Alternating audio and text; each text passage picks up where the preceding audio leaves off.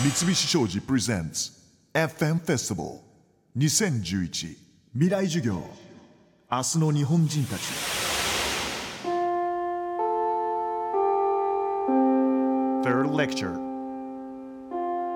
科目環境学。講師環境科学者北野勝。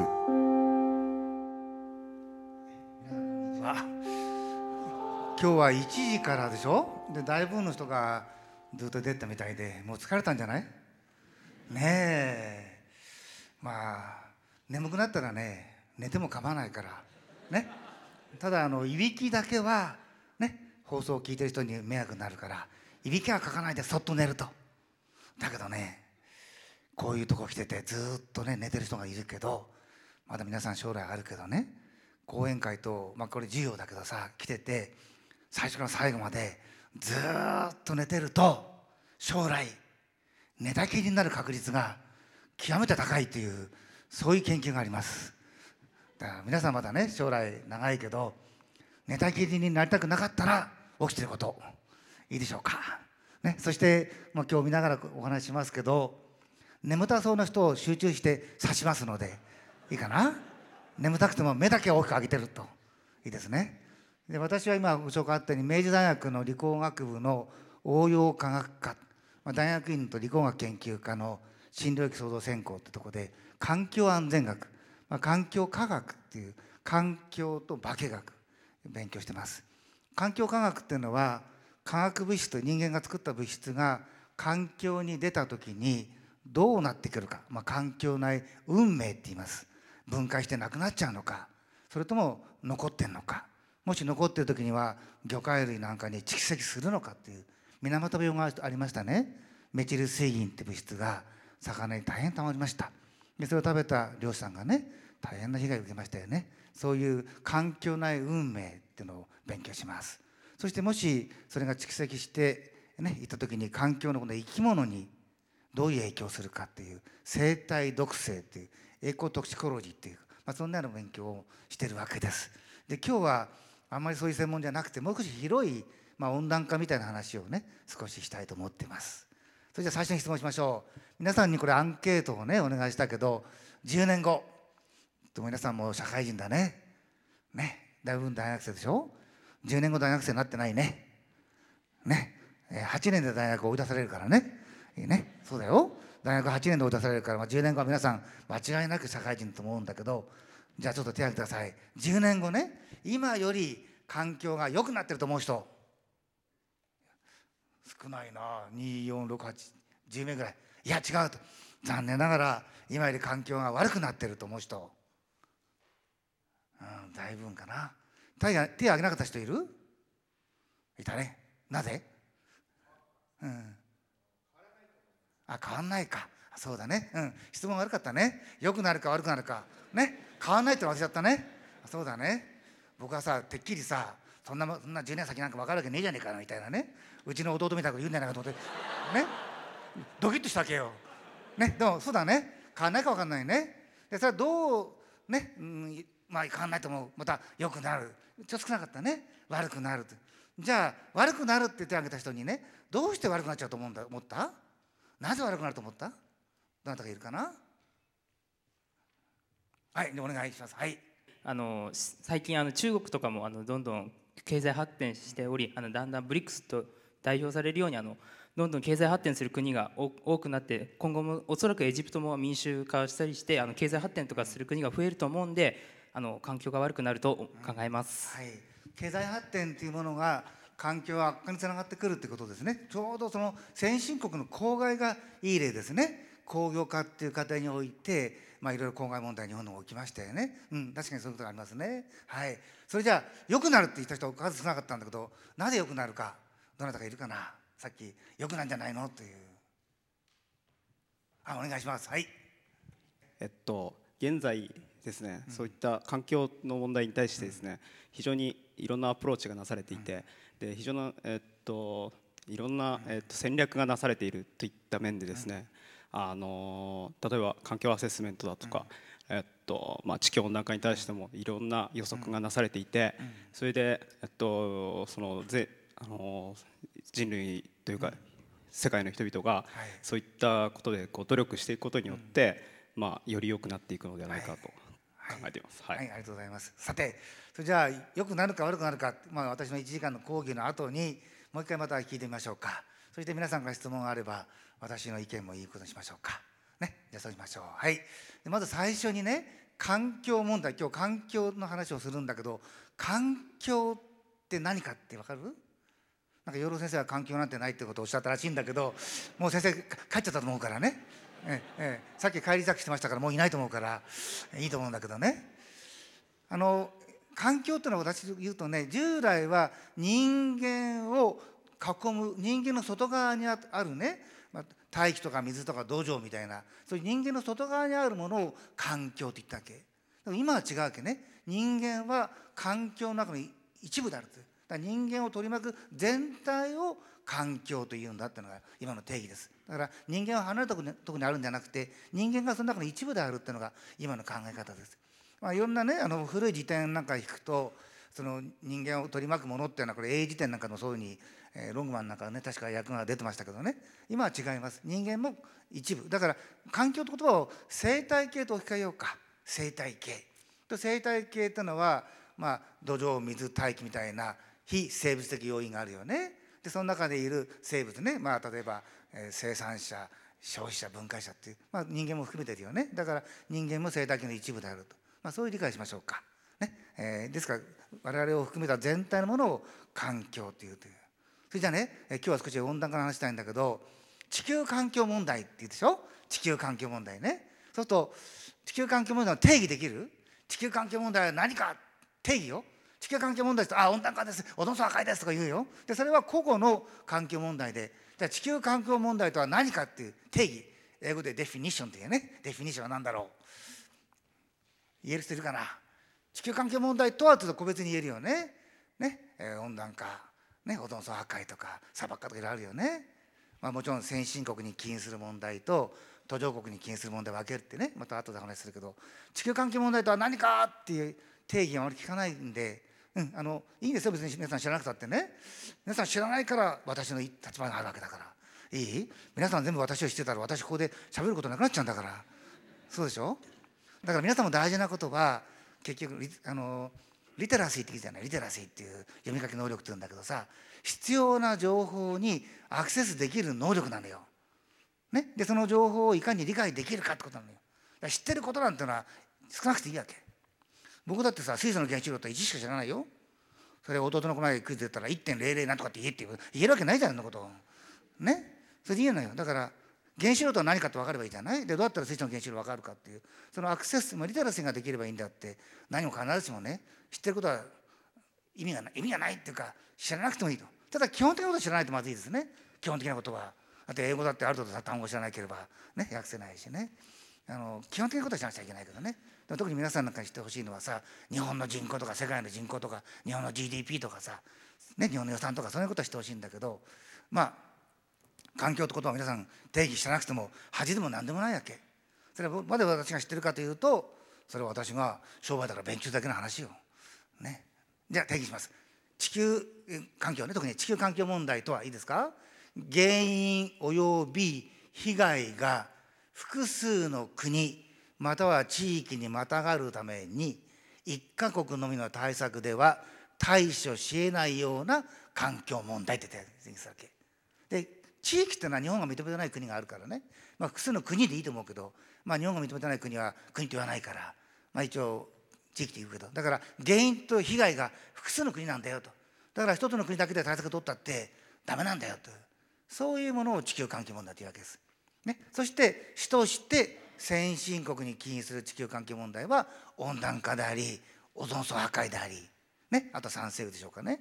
でそれは主たる原因は工業化です。高度な経済活動、ね、一方途上国に起因する環境問題っていうのは、まあ、まず森林破壊それに伴う砂漠化野生生物の減少でしょうね。で主たる原因は人口の増加です、ね、そういうふうに理解しましょうか。で今日は温暖化話しますけどね。まずちょっと聞こうか。これ最後に出てくるんだけど今地球の人口どんどん増えてるよね。で途上国、まあ、日本なんかもも減ってきてるでしょ。ね、もう日本は減ってきてますね。だから明治以来日本国というのはいかに増える人口に対処するかっていうのが、ね、行政の股だったっけ人口が増えてくる。いかに国民の食料を確保するか国民の教育を確保するか道路を確保するかっていうねその増える人口にどう対処するかっていうのがこれまでの行政だったっけ。今度はいよいよ減らしましたから。そしたら減っていく人口に対してどういうふうに日本国を活性化していくのかっていう全く違うパラダイムが必要になりますね。だから先進国は主として減少傾向ですね人口はね。一方途上国はまあ増えてますね。オーバーのこと言えば毎年日本の人口近く増えてますもんね。8000万から9000万途上国増えてますよね。じゃあ聞きましょうか。ここには皆さんもちろんほとんどの人は日本人だと思うんだけど、まあ、途上国の人いたらまたお答えいただきたいんだけどなぜ途上国でそんなに子供増えちゃうんだろう。ねえ。お願いします。はい。えっとやっぱり人手が必要になるからだと思います。ね。うん、そうだね。貧しいからだね。貧しいとやっぱり人がいっぱいいるだけいろいろ仕事ができるようになってくるそうだね、うん、おっしゃる通りで。まず貧しいからだね。で結局さその手は2つあるとね。で口は1つ。だから1つの手で1つの口養えると。でもう1つの手で家計助けられるっていうことだろうね。僕らも学生時代うちはペンキ屋さんだったからさ僕はもう日曜日ペンキ屋さんやらせたけよでもそのお金は全部家に入れたんだよ君らアルバイトあれでしょ。みんな携帯電話使ってるんでしょ。そんなことない？ね？まあいやその通りね。まず失礼だけど貧しいからだね。あと2つぐらい理由あるんだけど分かるかな？はいお願いします。えっと、教育の問題があると思います。そうだね。で教育。も、えっと、避妊教育で、その、まあ、言い方悪いんですけど、娯楽がないと、で娯楽がないから、まあ、そういう行為をすると。でね。で避妊教育がされない。で、まあ、バースコントロールの知識もないので、貧しいのにむやみに子供を増やしてしまい、まあ、食べさせることも教育を受けさせることもできず、っていう、まあ、悪循環が生まれているんだと思います。はいおっしゃる通りですね。やっぱり教育の問題ですね。ね。でまあまあ、日本の昔から悪いことはあったでしょう。貧乏人の子だくさんっていう。ね。家が貧しいと子供たくさんいるっていうそれはやっぱり貧しいからってことがあるけど、ね、もう一つ今おっしゃっていただいたように教育の問題でしょうね。あともう一つはあれでしょうね宗教の問題がね。まあ教育とも絡んでくるけどね宗教の問題もあると思うんですよ。やっぱり三次制限してはいけないっていうね。だからそんなことでまああともう一つさらにもう一つあえて言えば公衆衛生がまだ不完全ってことでしょうね。だから今はさ皆さんも2人とかせいぜい2人とかじゃない？兄弟がね。我々の頃は我が家5人いたわけよ。たくさん産んで元気なだけ残るって言ってうちは1人亡くなっちゃったけどね。だから今はそうなったけど昔はやっぱり公衆衛生悪かったって。だからやっぱりまあ貧しいからね。そして教育の問題公衆衛生の問題。そして宗教の問題でね。そうすると先進国として宗教を変えろと言ってはいけないね。それは絶対言っちゃいけないね。そうじゃない？そうすると貧しさをいかに解消するお手伝いできるか、ね、いかに教育を、ねえー施設を作ってお手伝いするか、まあ、いろんな NPO、PONGO が学校を作ろうなんてやってるよね。うちの弟もベナン共和国にたけし学校なんて作ってんじゃない、ね、あのゾマホンってのはお弟子さんでいるけどね、まあ、教育大ね。それから公衆衛生日本は公衆衛生っていうのはアメリカのロックフェラー財団のお世話になったわけね。まあそんなことで今あります。で、まあ、そういうことが途上国の人口増加で、後でまた相談しましょう。この途上国の人口増加っていうのは地球全体の環境にとっていいのか悪いのかってまたねあと相談しましょうか。そして途上国の経済発展が、まあ、我々先進国としての望ましいのかとかまず相談しましょう、ね、で今から温暖化いきましょう。じゃあ私温暖化温暖化と言ってもいかにも地球環境問題で一番重要な問題は温暖化って自分でもこ答え言っちゃったんだけどね、えー皆さんの中で「いや違うよ」と「他の賛成のは大変だよ」とか「おどんさかの大変だ」とかっていう特にまあ日本こう先進国と考えた時にねなんか温暖化でいいですか？温暖化問題が一番重要ってことでいいですか？いい？違う意見の人いる？いい？全員納得ね？合点。ね？合点合点っていいね？はい。そうするとじゃあ僕も今日温暖化なのね。じゃあ皆さん質問ね。なぜ地球温暖化問題を私今日取り上げてるか。理由があるからもちろん。ね？で2つ理由があるわけ。まずそれ勉強しましょう。でその次になぜ最近その温暖化問題がいろいろ言われるようになったかってその2つにしましょうか。でまず最初はさなぜ地球温暖化問題がね皆さんも一番重要って同意してくれたよね。僕もそう思ってんだ。なぜ地球温暖化問題が最も重要な地球環境問題の一つであると言えるんでしょう。どうだろう。だんだん少し早くなってきたね。あの少しゆっくり喋ろうって言われてるんだけどね。ねあのよかったらと抑えてね、うん、弟と唯一似てるのが早口のとこですよ、うん、私たちは時々彼が何言ってるか聞き取れないってあるけどね。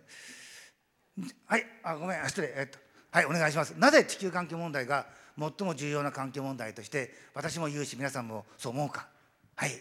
あの地球温暖化が進行すると、うん、その南極付近とか北極とかだと、でもそうだと思うんですけど、うん、その氷が溶けて、うん、で海のその海面が上昇することによって国土がその侵食されてしまうっていうその国がなくなってしまうっていう国もそういう国があるっていうのを聞いたりしてよくツバルなんか出てきますね。ツバルって国がね、はい、それがすごくその地球人類にとってすごい影響が出るっていう意味で大事だと思います。もう一つぐらい理由があるかな。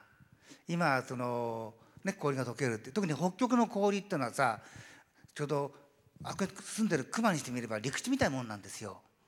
いい？だから北極の氷が溶けるってことはあそこに住んでる北極熊にとっては陸地がなくなるってくらいの影響になるわけね。もう一つでお願いします。はい。もう一つの、うん、えっと、問題として考えられるのは気候変動問題だと思います。うん、えっと、はい、極端えーと、気候が、あと極端になったり、あの暑くなったり寒くなったりしてしまうので、それが全体として地球全体として問題として起こります。はい。まああの2つ出してきましたね。だから結局環境問題で特に地球温暖化問題っていうのはいろんな大きな影響出るわけ。まあ言ってくれた健康問題ですよ。健康への被害。ね、温暖化することによって熱射病等がね出てくるでしょ？ね、そういう人の健康問題最初に彼が言ってくれたように今度は水位が上がるっていうことね日本の大都市考えてください仙台でしょ？例えば東京横浜名古屋大阪広島ぐっと回って松江かな？から新潟。ほとんど日本の大都市は海に面してるでしょ。ね？面してないのは、まえーと、長野県のね？松本とか山梨の甲府となるけど大体日本の大都市は海に面してるでしょ。だから水位が上がると非常に困るわけね。それからさらに言うとさこの伝染性のねマラリアみたいなものが北上してくるとか。それから例えばさこのままでいくと下手やるとリンゴがリンゴが日本で取れなくなるっていうそういう心配ありますね。そしたらある人が「先生リンゴいいですよ」ってその代わりパイナップル取れるようになりませんかっていうそうじゃないんですよ。ね、だからそういうふうにして被害の種類ね。被害の種類が極めて大きいってこと。酸性雨で言えばまあ、もちろん神殿が枯れるとかさ、ね、大理石が溶けていくとかあるよね。オゾン層破壊であれば、まあ、有害な紫外線によって、まあ、皮膚がんとかあるよね。あれね。ところがさ温暖化の問題はそういう人の健康の問題、ね、そして地理的なそういう水位が上昇の問題、ね、それから、えー、さらにはまあそのもっと異常気象なんか入れですね。異常気象なんかによって農作物に影響するっていう。おそらく今の異常気象っていうのは温暖化がほぼ原因としてるっていううになってるって私は最近考えになりました。あのアメリカのニュースなんか見てもアメリカの学者も大体そういうこと言い出しました。だから異常気象なんかもね間違いなくあるでしょ？だからまず一つは私が温暖化を取り上げた大きな理由は被害の種類範囲が極めて広いってことですね。いいですね？他のね環境問題に比べて。で2つ目これは答えてみましょう。対策が極めて困難ってこと。例えば酸性雨っていうのはね肺炎脱流とか肺炎脱症って言ってねそのもう技術的に可能なの、ね、だからもう日本できたわけね。例えばさ台所家帰って見てみて。台所の天井は石膏ボード貼ってある。必ず貼ってある。防火の問題でね。あれは石膏ね。硫酸カルシウムね。あの半分ぐらいは肺炎脱流っていうね。こう二酸化硫黄出てくるでしょ。上から石灰水落としてで硫酸カルシウムしてるわけ。そうにしても技術はあるわけね。肺炎脱症。例えば発電所の近く行くとアンモニアの匂いしない？これはなぜかというと NO2 にですねアンモニア反応させるわけ。でちょっと多少大過剰なアンモニア入れるからで最後にできるのは窒素と水になるわけね。でアンモニア臭いわけね。多少アンモニアを受け入れるから。だからだから酸性雨なんてのはさもう技術的にもう完全に確立されてるわけ。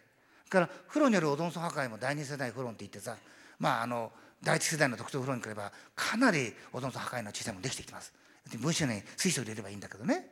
ところがところが温暖化の問題はそう簡単じゃないわけ。でいきましょう。温暖化の原因何？温室効果ガスでね。ちなみに温室との英語で何て言うんだろう。ビニールハウスなんてあの役者そうだね。グリーンハウスっていうのね。いい？ちなみにビニールってのは日本語であれは科学者はバイニールって言います。またビニール。いいですか？だからビニールっていうかビニールとかであこいつ科学やったかやってないかってすぐ分かっちゃう。いい？だからビニールね。ビニール。いいですね。あのビニールハウスなんてあんまり受けなかったな、うん、いい。ねグリーンハウスね。いいね。ちなみにオバマさん住んでるのは、うんね、はい、うん、いい急にびっくりした。ねグリーンハウスね。いい言葉でしょ。グリーンハウスって緑の家ってね僕はすごく好きな言葉だけど。で温室効果ガスだね。だからグリーンハウスギャスシーズになるわけだね。ねイエスがついて複数になるわけ。で何があるかというとまず二酸化炭素だね。それからフロンもあるね。それから CO2 もあるね。水蒸気もあるね。で地球に温室効果ガスがあるから地球の平均気温何度だろう？地球の平面の平均気温は？何度？地球の全地球の平面ね。海の上とかね。山の上じゃないよ。山じゃなくて平地のね平均気温は？15度になってるわけ。ね、これ温室効果ガスがないと宇宙から来た光が全部宇宙に出ます。でマイナス18度になります。わかる？温室効果ガスがあるから15度になってるわけ。でその15度がちょうどいいわけよ。ちょうどいいでしょ？だから液体としての水があるわけ。ね？火星はおそらく氷だよね。あれはドライアイスの世界だけどね。金星はもう水蒸気の世界だろうけどね。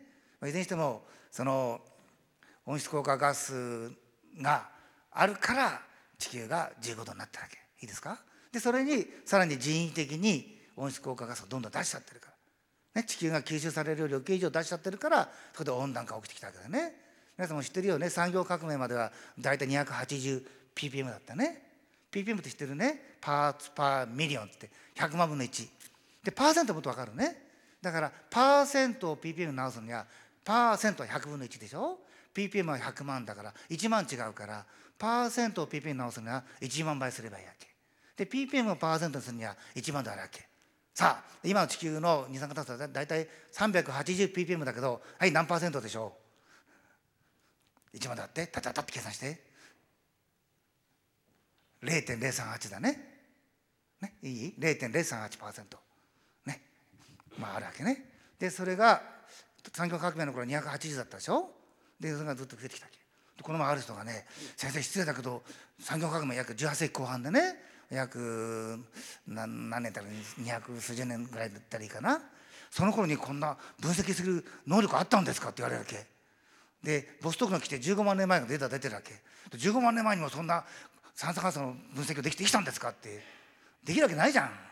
ね、これは雪が積もって空気が中にこう固ま閉じ込められるわけね。気泡って泡ができるわけね。その泡を分析するわけよガス炉で。すごいでしょ？それで濃度が上がるわけね。それでカーボン14から年代が上がって酸素の同位体から温度が上がるわけ。でそんなことで、まあ、大体産業革命で280ぐらいあったのがそれ以降年間1.5から1.6がガーッと上がってきて今380ぐらいになってるのかな、まあ、そうなってますね。でそれがに要するに人為的な活動で CO2 が増えてきてるって。だからで CO2 のいいですね。だから世界的には温暖化の最大の原因は二酸化炭素でいいね。大体3分の2ぐらいが寄与してるわけね。それ以外にもちろんメタンもあるんですよ。メタンって分かる？牛とか羊がゲップするじゃない、ね、あのゲップに入ってるわけメタンがね。それから炭鉱の中が出てくるよね。汚い沼から研気性発酵でブクブク出てくるじゃない。あれがメタン。でメタンもそうだね。さっき言ったフロンもそうね。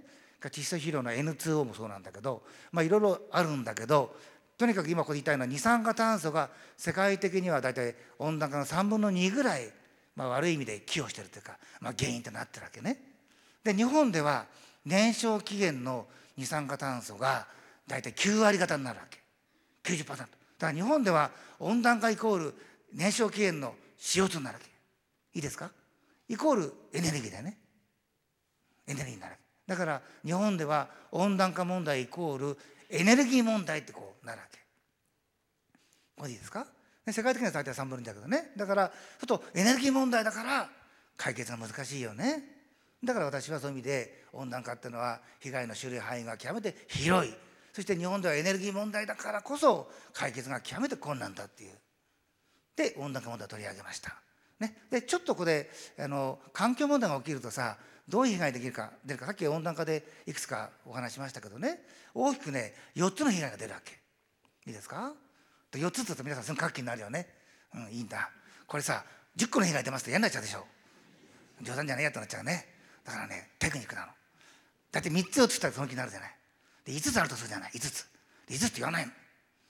4つありますで1つ付け加えますとなって言ってこう。5つになるじゃん。これテクニックだよ。ね。でも今日はそれノウハウ教えちゃったから4つしか言わないからね。まずまあ時間ないからまず先パッと言っちゃおうか。まず環境問題が起きるとまず健康への被害ね。健康への被害いいよね。さっき言ったね熱射病あったね。それからもう一番辛いのは水俣病だよね。あと痛い痛い病あったよね。ねそういう健康の被害。2つ目は財産への被害って言います。財産の被害。例えば酸性が来ればさ錆びちゃうじゃない鉄が。元一瞬国なら水俣湾ではさ一時漁業できなかったよね。漁業してもさ水銀入ってるからとかあるでしょ？富山県ではさカドミが神通川カドミで汚染してあの川のね流域埋め立っちゃっただって土壌をさカドミで汚染したらどうしようもないわけよ。有機物なら燃やせばなんとかなるよ。ね？またはこれからバイオテクノロジー使ってある特定のものを壊して分解してくれるそういう微生物使うって今日本じゃもちろん許されないけどね。いずれはバイオテクノロジーをそういう環境で使うようになると思うけど有機物ならなんとかなるわけ。でもカドミとか鉛とか水銀って金属で汚染したらどうしようもないでしょ。燃やしたってカドミはカドミなんだから。ね？取れないでしょ。でまた一つ新しいバイオテクノロジーはそういうカドミならカドミを徹底的にこう選択的にいったらいいかな。吸収するそういう新しいその、えー、油の中の植物とかねそういう研究してるけど基本的に無理。そうするとどうするかというと上から土かぶしちゃって覆土して農業以外に使うしかないじゃない。だってそこでお米作ったってお米入ってきちゃうでしょ？カドミ入ってきちゃうから。ね？だから富山の、え、富山空港っていうのはかつての神通川の流域でね覆土して空港と今体育館になってるけどね。だそういうふうにして財産願いねね財産って言ったらでしょ個人の財産産業への害。3つ目は環境生物ね。生態系生物って言っていいね。例えばさ干潟ってのは人間にとってみるとね人間こういうふうに考えるとさどうしようもないんだね。海でもないし陸でもないし、えー、湖でもないじゃないかと。そうでしょ干潟ってのは満潮の時は海の底沈んじゃって干潮になると出てくると使い物にならないんじゃないかと言って。でどうしちゃいとね埋めちゃいなって言ってさね、でそこでゴミ処理場作っちゃいなんて話がかって名古屋であったじゃない。藤前干潟ってのがところがさあれは渡り鳥にしてみればこんないとこないんだよね。干潮になるでしょ。でそこで渡り鳥が休息するわけ。で糞をするでしょ。その糞を低生生物ね交換みたいなのが食べるわけ。だから生物多様性の宝庫なわけね。ね。ですから環境問題を起こすと3つ目は人以外の生き物ね生態系生物に影響するわけ。で4つ目は快適性アメニティって言います。1つ目は健康ね。2つ目は財産。3つ目は人以外の生き物ね。生態系生物。まあもちろん人間も生態系の生物だけどね。人以外の生き物としましょうか。で4つ目はアメニティ。よくホテルなんか行くとアメニティグッズってあるでしょ？快適性って訳するんだけど、ね、例えばさ東京によく富士見坂なんてあるわけ。と富士山が綺麗でね。ところが大気汚染にしてくるともちろんひどくなると呼吸器に障害あるけど人とはスモークで富士山見えないという。昔直戸号っていうのがね、福井県の三国沖でナンパしてね牛乳がこう流しちゃったでしょ？と朝こう浜辺歩くなんてのは気持ちいいじゃない。ところが歩けなくなっちゃうって。そういう意味で環境問題を起こすと4つの被害ね、えー、健康への被害財産への被害人以外の生き物への被害そして快適性の被害だらけ。ねいいかな？でこの被害がみんな同じように出るかと違うんだよね。皆さん見て若くて健康で元気な人にはそうじゃないわけ、まあ、一つは弱者。